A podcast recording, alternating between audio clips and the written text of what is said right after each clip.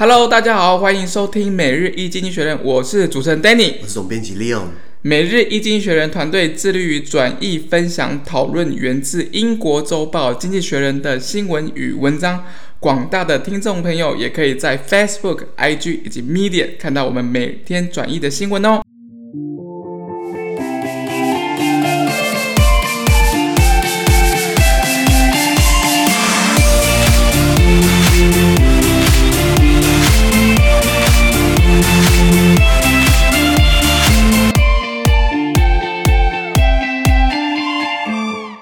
今天我们要来看到的是这一周上半部从《经济学人》截取出来的大事件。首先，我们看到是十一月二十三号星期一的新闻，而这天的新闻也会出现在我们每日一经济学的 Facebook、IG 以及 Media 第两百六十三 po 里面哦。首先，我们看到的是英国跟加拿大新闻。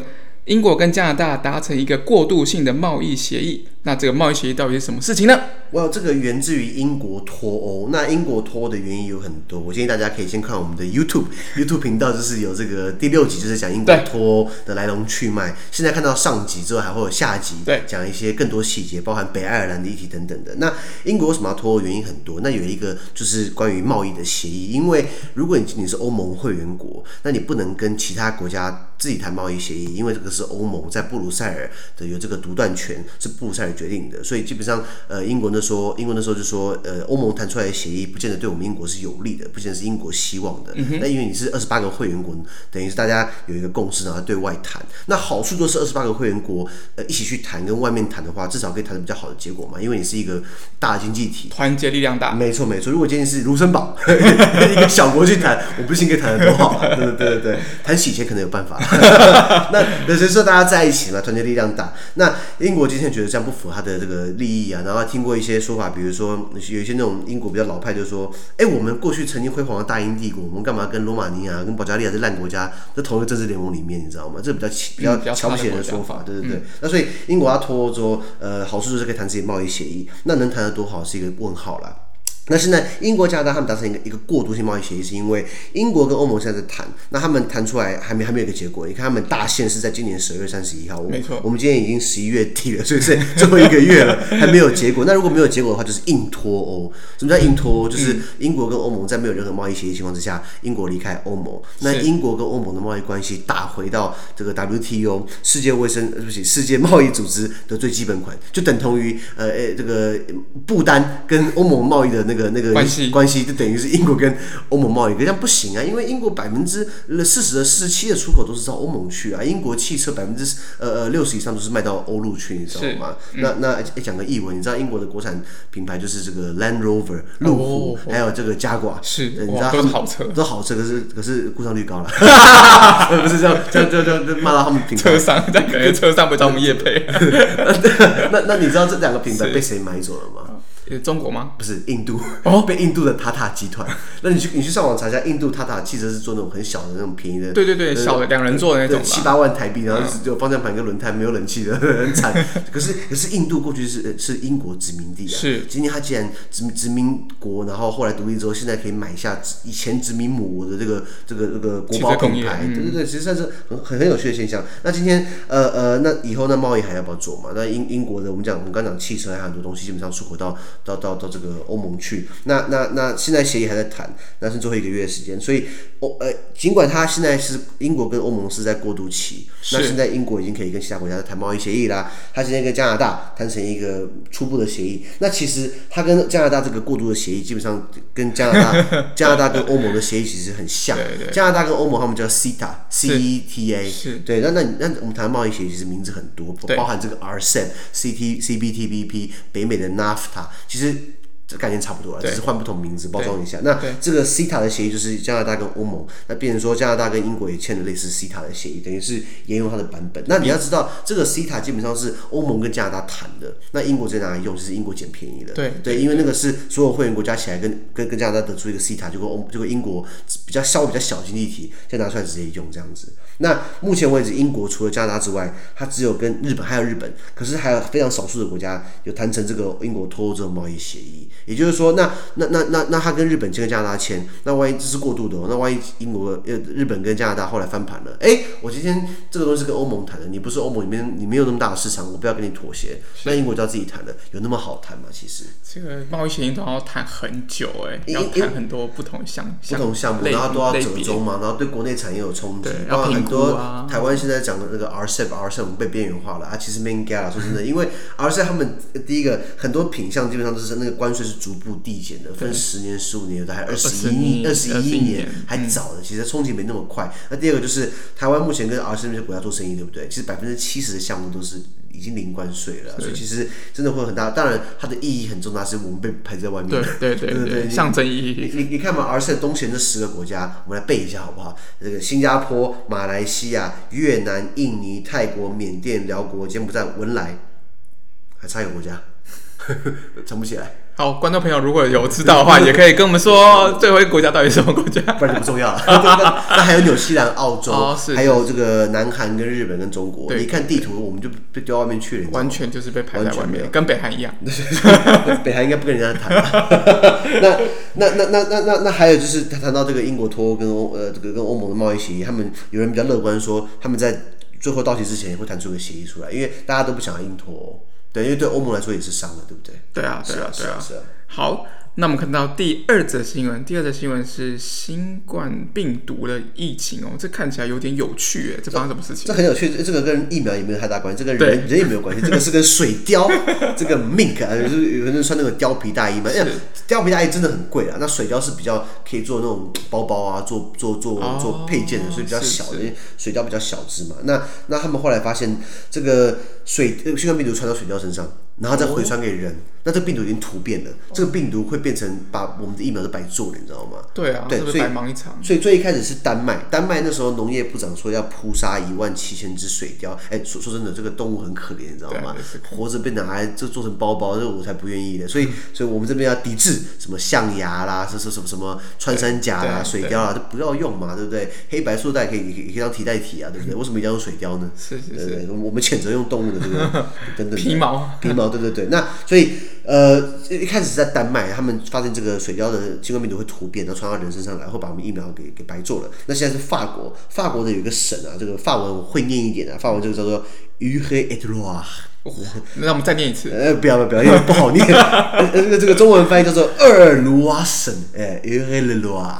那那你就查下地图，其实我根本没去过。是。小弟我在法国念了一年书，在史特拉斯堡、斯卡斯伯德法边境啊，会去巴黎嘛，会去里昂嘛，会去马赛嘛，这地方我还真的没听过。是。对，那那他这边有个农场，就是他们有超过一只以上的水貂被验出对新冠病毒呈现阳性反应。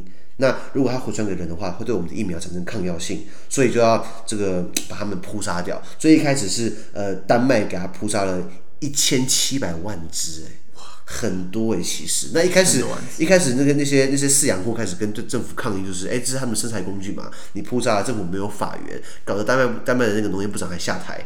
现在发给法国也验出来了，所以势必可能真的要被扑杀了，你知道吗？嗯，对对对，感觉应该是蛮有危险的感觉。不过我很好奇，如果今天水貂会有的话，那猫跟猫跟狗呢？如果家家禽就是家家的宠物呢？是不是？其他生物可能也会有这样子的？对对对对对，对对啊对啊，所以说我们还是待在台湾好，台 湾台湾比较安全。OK，太好了，那希望大家都能够遵守防疫新生活，再次宣导防疫。好，第三个。第三个新闻，我们看到的是美国国家安全顾问欧布莱恩。的一些情况，他到了菲律宾的样子哦。对，哇，呃，Robert O'Brien 就是美国的国家安全顾问。其实川普在这还换了蛮多国家安全顾问的。上一个是那个 John Bolton 嘛，是波尔顿嘛，就是留一个留一个白色的胡，很像很像很像很像一个卡通角色，想不起名字。就是如果大家查一下 John Bolton，其实他没有很帅，然后留一个那种招牌的白色胡子，有特色。对，然后他就是后来被川普 fire 掉，然后他一直然后他写一本书骂川普，说川普这个人是没道德啊，商人啊，然后一直有利益交换啊，没水准什么之类的，狂狂讲他坏话。那波波尔顿还说台湾只是一个棋子，嗯嗯，他说川普不见得比较挺台湾，只是刚好台湾可以拿对付中国，打打台湾牌中，很很好的棋子，对，很好的台湾牌，中国气死你，知道？所以痛点，所以波尔顿那个 boton 说，这个台湾是可以被呃拿来拿来当棋子使用的，打台湾牌，所以嗯，那那后来波尔顿下来之后换这个欧布莱恩啊，那他跑到这个菲律宾去，跟东南亚国家，尤其是这个菲律宾马尼拉首都，他还去过越南的河内啊，去谈过类似主题内容。呃，那次主题内容就是在谈说，美国、菲律宾跟越南这些这些这些东南亚国家如何要对抗中国在南海这个领土或领海的扩张等等的。你记不记得在二零一六年的时候，那时候南海的议题，菲律宾拿去国际法庭打，对，后来仲裁嘛，对仲裁。中国后来就说强调九段线嘛，对。然后你知道后来我后来看到叫他九加一加了一条断线，那那那九段线本来就是沿着中国南海一圈绕一圈，就他的嘛，对他的内海就多了加一，那一刚好在台湾海峡，就就是在台湾岛的东部，然后把我们划进去，划 进去，对对对。那当然，这个国际法庭仲裁这个主战线不存在，就是主战线是这个没办法构成的、啊。对，你要遵守邻国的一些呃领海和呃领海领空，然后领地的主权，然后。中国当然不管嘛，中国不只是南海跟他的一样，然后他还填海造陆，还还盖军事，海上军事堡垒等等的，所以美国等于是要拉拢这些他的这些老老军事同盟啦。那那那美国跟南韩不用说绑在一起的嘛，美日安保条约，那再来就是美菲军事同盟，所以台湾好可怜，因为你看台湾上面是南韩跟日本，然后下面是菲律宾，就他们跟美国签，美国不跟我们签，是就是要套一句那个 Korea Fish，前高雄市长韩国瑜说什么？可怜的，可怜的，我们真的可怜。那比较特别是越南，越南是共产国家，是对对哇？实际上都大家都用市场经济啊，可是它是偏越共嘛，对不对？对。美国还打过越战嘛？美国现在现在越南要要一起谈要怎么围堵中国，是很有趣的。那可是这个美菲，我刚刚讲美菲军事同盟，它关系很紧张，是因为菲律宾总统这个叫这个杜特地啊，对，这个狂人杜特地，杜特地是蛮狂的啊，他。呃，一天到晚就是在讲川那个中中国的好话，说习近平很有魅力啊，等等的。那那如果今天你是美菲军事同盟的话，你那边讲中国好话，讨中国欢心，那美国就给他吸，到底是 什么盟友啊？对不对？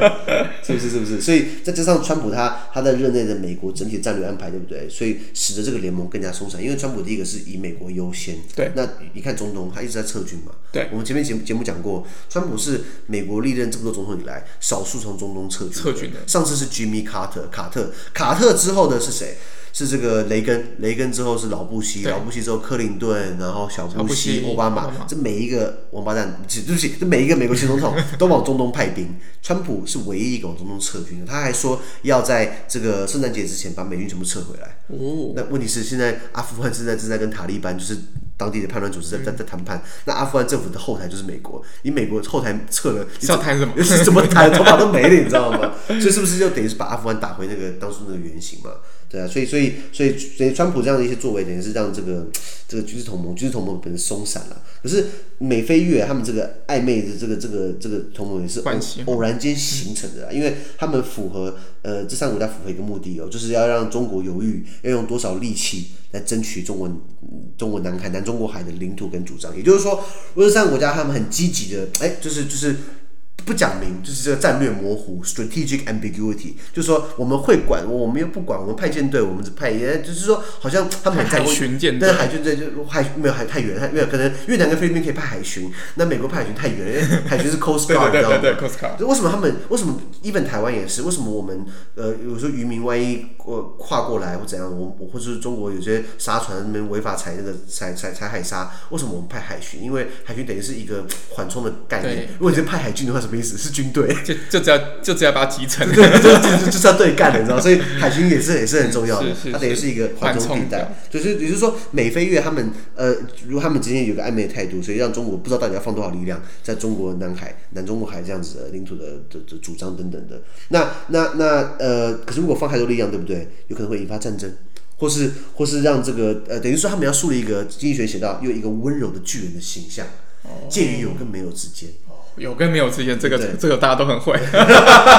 不过拜登呃之后当总统呃宣誓就职之后，可能又会有变化了。至少他也说过，他要跟盟国修补关系嘛。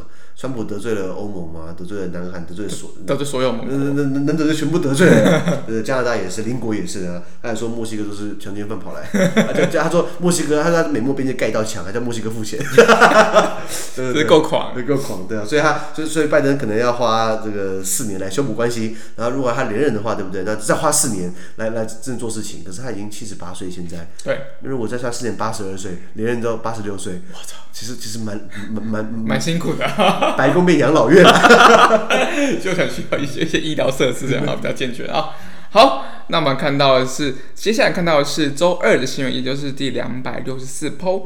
首先，我们看到的是沙乌地阿拉伯的一个新闻哦，这梗新闻是蛮有趣的，发生什么事情啊？哦，沙乌地阿拉伯跟以色列会谈啦、啊。那你知道沙乌地阿拉伯跟以色列这个这个两个在中东国这中东地区是美国的强大的盟友嘛？对，美国拉拢沙乌地阿拉伯就在对抗伊伊朗嘛？对对对，然后美国支持以色列是犹太人在美国有很多很多商业跟政治利益，所以可是两个国家基本上是对冲的，因为呃，以色列是犹太教嘛，沙乌地阿拉伯基本上是是回教国家，嗯、那那伊斯兰教国家，那这个沙乌地的这个沙乌地阿拉伯的这个王储啊，这个 Mohammed bin Salman 沙尔曼，那这个人记不记得在二零一六年的对不起不是二零一六年，二零一八年的时候有一个事情，有个有个记者叫做 Jamal Khashoggi，Jamal Khashoggi 呢，他是。是沙乌地阿拉伯公民，他也是美国公民，两个护照。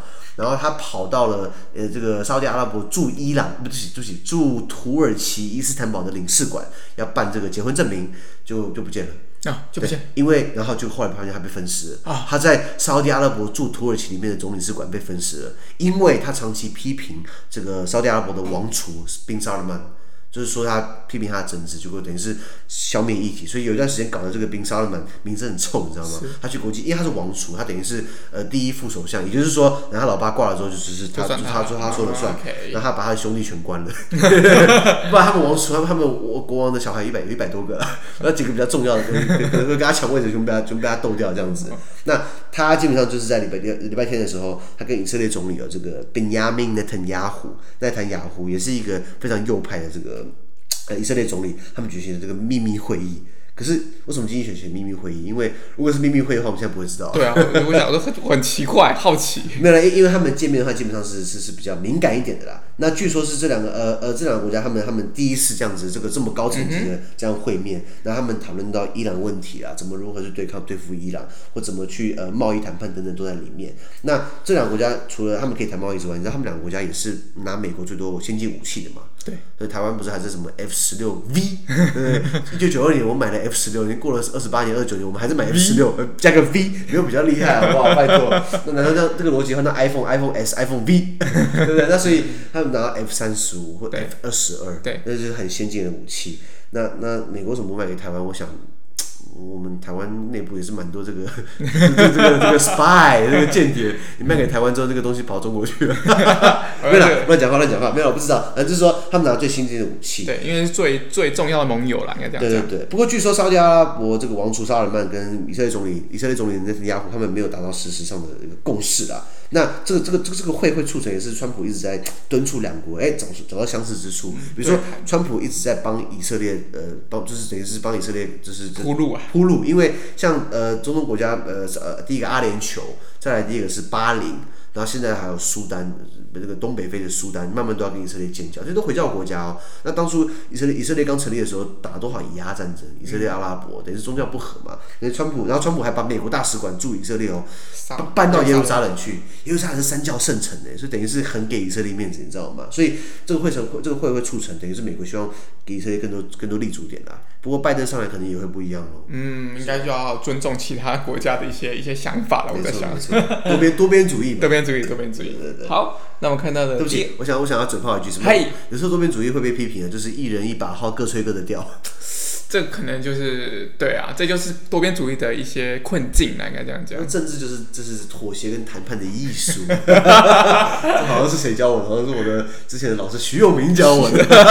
徐老师教的，谢谢徐老师。啊，好。那我们看到了第二则新闻，第二则新闻，我们把焦点拉到了英国。英国首相强生，他对于新冠病毒的一些抑制的计划，他有一些比较强的计划，对不对？对，因为现在英国是进入呃第二次封锁，不好意思，现在英国是进入第二次封锁，因为之前封锁过一次，然后后来想说状况比较好，然后大家解封，那结果解封之后大家出去玩拍拍照，然后去酒吧、足球馆，你知道你知道有一个 case 是大家去看足球赛，然后六千人确诊。对对对，因为有病毒带进去，然后，对对，大家鬼吼鬼叫，功亏一篑嘛。啤啤啤酒啤酒塑料杯大家都分来分去，你知道吗？所以所以曾经有有一个比赛是六千个人突然一次确诊，你知道吗？好，Anyway 拉回来，那英国现在是第第二次这个封锁，然后他们十二月二号要结束这个这个全面封锁了。可是你你封你解封之后，你你还是要小心啊。对，所以他们有一个一一个加强版的这个三三级三层的这个封锁系统，就是用你的确诊数跟用你的防疫的方式等等的来来帮帮你分级。那比如说像健身房啦，或者这种非必要商店，对不对？呃呃呃呃，是可以重新开启的，可是应应该说它的条件。对。然后也允许这个集体的礼拜，对，穆斯林等等或者教会还有婚礼是可以举办的。那虽然他们呃呃英国在各个地在礼礼拜四的时候，对不对？就已经知道他们自己呃这个分成分属的级别，但是大家比较关注的是接下来圣诞节，圣诞节十二月马上就到了。对。那圣诞节。对对，欧洲人来说，或者对西方人来说，是很重要的节日。那如果圣诞节你你不能去串门子，你不能去呃 Merry Christmas 团聚的话，我相信那政府这个政府应该会垮台的，同样不同意。民怨真的很高。对，没错没错。所以到底要不要解封，其实还不知道。因因为因为还好台湾是个岛，所以我们可以把自己封锁。可是，在欧洲不一样，欧洲人口自由流动，哎，它的边界是没有设防的。当然，欧欧盟的这个呃边境是边境可以可以临时架起来，那当然是基于公共安全、公共卫生。等等等因素，可是大家架起来一下，其实就没事了。结果呢，现在疫情暴涨了。之前荷兰一天一万人确诊，有没有搞错？天哪，总才几万人而已。是是是，那荷兰没有荷兰人，荷兰有一千七百万人啊。哦，对啊，照这个逻辑的话，呃，这个这个一千七百天荷兰全荷兰全境确诊，那还要这个三三四五年的。当然当然希望疫情不要拖这么久。对对对，这拖太久对大家都不是一件很好的事情。所以如果有人要去英国玩的话，我们建议再等等吧。对，不不管去哪里狗都等等吧。没错没错没错。好，再来哦，刚才讲到要出国，那就。航空业了，航空业那个举办 I IATA 的一个活动，那这个活动好像有一些不一样的一些状况哦。对，帮大家科普一下，IATA 全名叫做 International Air Transport Association，就是国际航空运输协会，就是科技航空业大佬们，他们都会大老板们就是飞飞机的，呃呃他们都会有年度大会嘛。那本来是一般是这种为期三天、光鲜亮丽的那种周末盛会啊，就这次改成。两个小时线上会议，反正也没什么好谈。对对，没什么好谈。然后经济学学到这些航空公司的执行长，对不对？应该也不会去 bother，也不会去理会，就是去打去接通那个视讯电话也没有意义，你知道吗？这年会，因为有什么好谈的？大家大家都在忙着拯救自身的企业，多少航空公司宣布破产，对不对？对啊。对对对，哎，其实他们赚的时候很赚。然后，然后他们，然后他们都不把赚的钱都把它拿去股东、大股东把钱分掉，都不把钱当预备金，你知道吗？就像一般企业不是应该留个十趴利润？嗯，对。如果每日经济学人，当我们做大之后，对不对？我们赚钱，我这边宣誓，我们都要留十趴做以后预备金。不过现在我们都没有钱，为什么？因 为我们赚不到钱，好可怜哦。所以，所以十趴是零。呃，现在是零。不过以后如果我们赚钱，对不对？每分钱都要留下来，是以后做缓冲。你看航空业就不是以前赚到很多钱，都把钱分给股东，分红、分利、分股嘛，就全都分掉了。现在状况就是大老板把钱。分走，结果有小员工、空姐、空少，或是那些地勤对不对？全部被 lay off。对，其实这很可怜，你知道维京航空不是吗？那个维京航空的老板，那叫什么名字？是英国人，Richard。Richard Branson 嘛，嗯，对，理查布兰森，那他就是哎，他买一个岛，你知道吗？他还在说加勒比海买一个他自己的岛，然后，然后结果他就说，啊，对不起，照顾不了你们，然后，然后，然后，然后就把公司解散，破产，那就全部破产了，你知道吗？他，然后像港龙国泰集团，对，国泰航空公司的港龙航空就也也也不要申请第二波纾困了，就不要钱就解散掉算了，他直接并到国泰航空了。对，以前两岸还没有直飞的时候，我小时候到中国去，我们都搭港龙航，以前很可怜，以前是台湾台北跟上海，桃园跟上海不能直飞，要一定要飞香港，香港第三地，很远。你知道吗？搭飞机来回一整天，你知道吗？到后来直航之后就很快了。对，那以前我记得就搭港龙航空，Dragon Air 嘛。对，的餐点还不错吃，我记得。那那那那港龙航空也垮了，所以所以这个这个航空国际航空运输协会他们也要聚，对不对？基本上也没什么好聚的，是因为大家都是在拯救自身的企业啦。那就算这次的活动以以实体来来开，对不对？那也没有人会去，是因为你要隔离两个礼拜，那还要开两个礼拜饭店的开销等等的。对啊对啊对啊。那航空业市场经济学学经济学写到，它的回暖基本上已经这个希望被推迟了，因为然后欧洲航空公司近期他们呃最近几周在运输量与去年同期下比哦下降百分之六十，其实差很多，非常多。那虽然以美国来看，虽然感恩节哎今天刚好是呃 Thanksgiving 嘛，对不对？对这礼拜刚好十一月二十六号礼拜四是感恩节，那让这个机场稍微忙碌了一些，大家感恩节还是要聚一下，就像华人社会有就是过年嘛，然后端午嘛，然后中秋中秋还有什么清明吗？不是啦，三节啊。那三节？三节就是过年嘛。对。过年，然后端午跟那个跟中秋。啊，OK OK。对，三节。对，那所以洋人也是很在乎他们圣诞节，还有这个这个这个 Thanksgiving，对对对。那还有这个他还有一个节日忘记叫什么名字那个。啊，在欧洲有个叫做 Santa Claus，Santa Claus 就是哇被美国可口可乐公司弄成圣诞公公，可是 Santa Claus 就是圣尼格拉斯，也是也是也是一个一个一个来自西班牙的老人，会骑马跑到你屋顶上面给你丢礼物啊，概念很像。那那个节日他们也很重要，记得是在十二月五号、十二月初等等的。那这个那拉回来，这个协会 IATA 他们希望各国旅客就是就是就是不要说一到你就要。检疫，或是你要被被被隔离两个两两两两个礼拜，他们希望旅客在起飞之前，对不对？先做病毒检测，然后如果检测它过的话，对不对？就可以代替这个隔离措施，因为隔离措施的成本又高，然后你也很难扩大规模，而且效果也可能也也不像之前之之前确实这样做过也没有成功，对不对？所以像以英国来说，英国希望旅客在抵达抵达之前，如果他对新冠病毒呈现阴性的话，那个测试如果呈现阴性的话，对不对？那检疫时间就可以减少了，这或许是个比较好的做法。对啊，不过这个有点就是自爱难行啊，因为它有潜伏期的问题，没错，很多不一样两到三个礼拜。而且嗯、我之前看到新闻，他们不是这不是跟医学没有关系的，就是如果今天这个患者他今天打喷嚏，然后手摸到门把，那那个病毒在门把上面存留两个礼拜。嗯，这么久？对对对对对，那那那物物体嘛，也就是说，今天就算就就算。呃呃，大家大家都待待满三个礼拜，然后今天一个打扫的清洁工，他跑去那个摸到门把，然后他摸上自己鼻子，那他不是也中了吗？对，就中了。那这是新冠病毒变流感化了，你知道吗？嗯，就变成一个大家都会可能都蛮容易中的一个一个一个。所以所以这样听起来，如果你有买航空股的话，你希望你还是不要抱抱抱抱希望好了。不过投资理财有赚有赔，这个很重要，这太重要了。没错没错。好，那我们看到了。第两百六十五 PO，也就是十一月二十五号星期三的新闻。首先，我们看到的是印度，印度禁止了四十三个应用程式，而大部分又是中国的 App。那这个部分是就中印又又开始有一些冲突了吗？我我我们的标题是从线下打到线上，记不记得在两个月前的时候，那个印度跟中国一直有边界纠纷。对对，那那哇，中国真的很忙啊，跟南海国家有这个 领海纠纷，跟印度有边界纠纷。比那个领土纠纷在喜马拉雅山区啦，那呃之前他们大打出手嘛，然后我记得很好玩是印度跟中国都是核武国家，对，结果两个国家的军队士兵竟然用拳头跟石头在打架，是，然 后没有人敢开枪啊，开枪就被历史罪了。对，我我记得现在呃爱因斯坦说过，他说爱因斯坦说在二战之后他说我不知道我们在第三次世界大战会用什么东西打，但是我很确定在第四次世界大战对不对？我们会用棍头，我们会用棍子跟石头打架，什么意思？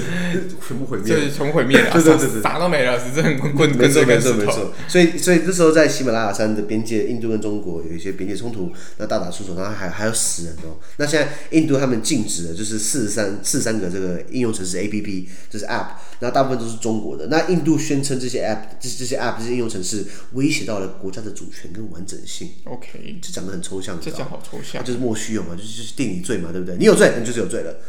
不要说那么多，不要说那么多，对对对，没什么好谈的。那这个禁令对阿里巴巴来说是个打击，因为阿里巴巴还有这个线上购物这个 App 叫做啊，就是 AliExpress。对不起，阿里巴巴嘛，AliExpress，那他们这这这这是一个购物的 APP，在中在印度都不能用了，然后被封杀了。那最近几个月以来，这个中印两国这个关系很紧张。那比如说刚刚提到他们这个边界冲突，在六月的时候，至少有二十名印度士兵哦，呃，在在这个跟中国的军队在争夺喜马拉雅山的边境的冲突的时候上升，至少二十名中印印度士兵。那中国那边数字不可呃是这个不可得知了，对，他应该也不会公布了。对啊，因为公布出来好像就是。我们都死人了，对对对，能不干下去吗？对对，应应应应该说印度死了。如 如果今天中国假设他今天死了三十个，他也不会讲为什么？对啊，要帮他死吗？你中中国打不赢印度阿三，多难看，你知道吗？对不对？可是印度这边有公布出来了，对他自己要公布，所以他们是从线下打到线上。有啊，我们刚刚。前面讲讲到 RCEP，你知道 RCEP 印度没有加入，哎，印度没加入，大家很失望。印度有十亿人口，是很大的市场。那印度今天怕中国东西，因为因为关税互免啊，今天全部涌进来，等于是充充斥到印度本土的产业，然后等于是给中国赚了外汇，你知道吗？对啊，这这都是角力啊。对啊，这都是一个政治的一个部分啊。没错没错。好，那我们看到第二者，第二者我们把焦点回到了，又回到了法国，法国的游戏的。国民议会禁止用任何形式或媒体分享伤害警察及士兵的形象。哦，这好像是，嗯、好像是就是想要去更确立一些就是形象感觉哦。就就是说，就是呃，你知道在台湾呢、啊，我们的警察算是很佛系的。我我看过瑞典的，我看过比利时，我看过我看过呃呃呃法国的警察动粗的，拿棍子敲敲下去，敲下去的，因为酒醉对不对？敲。靠靠就醒了，对对对对，然后然后就就是就酒醉开始大家乱撞的，警察是用推的，你知道吗？台湾警察是很温和的，而且台湾警察不是还放那个胸口不是挂着 避避气吗？我说哪有啊？对不对？太危险，真真真的。那当然跟美国那个不一样，美国那是开枪啊。那那那那这个现在法国国民因为他们禁止你用任何形式或媒体对不对？分享照片或图像，然后会伤害到警察跟士兵的形象，因为呃，然后这个这个法律下去，对不对？违者会被处以这个一年的监禁，以及最高的罚款会到四万五千欧元。四万五千欧的话，台币差不多，哎呦，乘以三十的话，一百多万台币。对、啊，对对对对对，非常多啊。那呃呃呃，为什么这么做？是因为呃，最近很多警察执法的的有有有些暴力执法的影像被分享出来，然后然后这样好像觉得说警察好像很暴力啊，等于是，那这点是妨碍到警察执法，因为确实呃呃，暴力算是不对，不过有些人这边发酒疯，有些人这边这这这这边乱乱打乱砸乱抢，应该会会伤害到警察他原本的生命安全呐、啊，对，所以有比例性的问题。比例性问题。嗯、那如果如果今天你不能这个拍摄这些影像，也不能分享，对不对？那是不是评论人士表示哦？警察这个问责就很难追究，很难把关了。对呀、啊，对，就就就变成无限上纲嘛。没错，这个这个这个很难拿捏。可是如果你今天抓的，你你今天如果抓的太太紧的话，呃，就变成台湾警察不敢开枪了，你知道吗？对啊，有些警察就是万一毒贩都拿车撞你了，然后你之前不是有个有一个判例嘛，就是呃呃有一个毒贩他脱逃，然后他开始撞警察，警察并不得拿枪就把他打死了，结果他家人跑来。叫叫人跑来告警察，告国赔。我想说奇怪，你不搞好你儿子没贩毒，然后还开始撞警察，你跑来告警察说要赔你儿子钱，你儿子卖毒品，祸祸害祸害所有人。啊，对不起，只是个人，这个经济学没有关系，只是警察执法毕竟是一个一个很两难的很两难的过程。现在民主国家真的没错没错，所以所以所以台湾警察还是第一个很辛苦，第二个真的是很佛系的，真的很佛系。对对对，鸽子嘛，我都说鸽子。我我我记得我我以前红灯右转对不对？然后被警察抓到，我跟他塞那一下，哎，就就就就原谅我了。对对对，但是还是要遵守交通。规则，这个，非常重要。没错，没错，对对对对。好，那我们看到了今天的最后一则新闻哦。最后一则新闻是感到看到的是德国，德国总理梅克尔他的一些状况跟一些他的做法。来，哇，这状况就是德国现在呃呃，因为德国的这个新冠病毒防疫其实有某种程度的一个模式。第一就是联邦政府说我们要这么做，然后地方政府呃地方各个邦啊。德国一共有十三个邦加三个自由市，对，城市自由城市就是柏林、汉堡跟不来梅。你说说我知道，因为我都去过了。欧洲欧洲可以自驾，那是二零一四年的时候，是是，是还没有新冠疫情啊，对对对。那所以呃，德国一共是十三个邦加上这个三个自由市。那为什么会这些奇怪？是历这是历史过去的演变啊。OK，德国以前是很多邦国嘛，后来普鲁士把大家统一在一起。对，OK 好，那那那现在就是十六个邦。那一呃一个模式就是德国总理这联邦政府就说，中央政府就说我们要怎么做，然后地方上大家在抗议，然后后来发现地方上大家疫情就爆炸了，然后全部都回来说，哎，梅克尔，我们还照你方式做。对，那那那呃呃，梅克尔他们呃担心这个疫情会不断增加，所以实施这个敦促各各个各个邦呃自由市来来来来实行更严的封锁措施。刚开始大家都不顺从。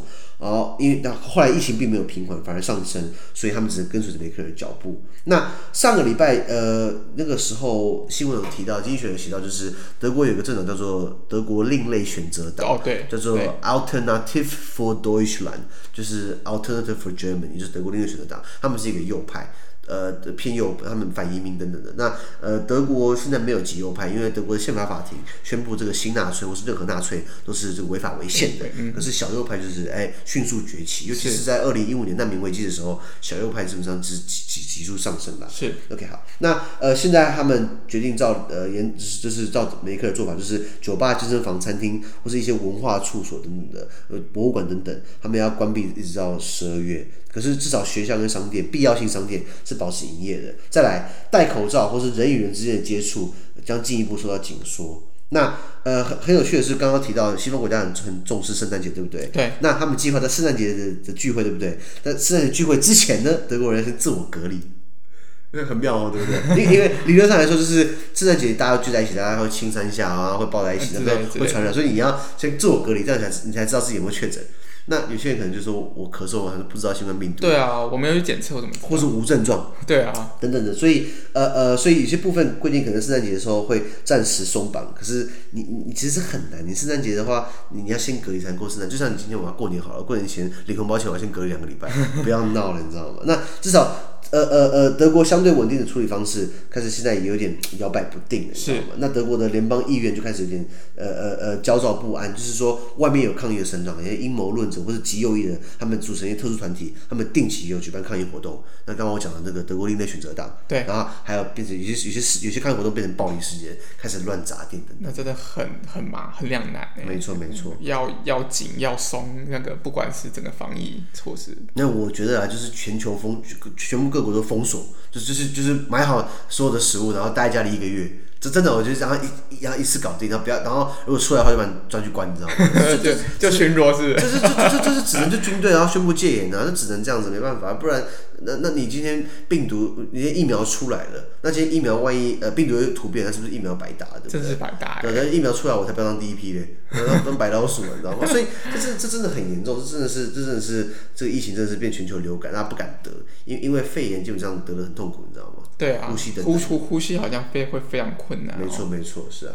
对，好，那本周上半部每日一经学的 podcast 就到这边，而明天有其他重大新闻呈现给各位。那对于本周新闻任何想法或想和我们讨论的话，都欢迎在评论区留言哦。想跟我跟 Danny 面对面聊天的话，都欢迎参加支持我们的中文精选文章读书会以及全英文导读专班哦。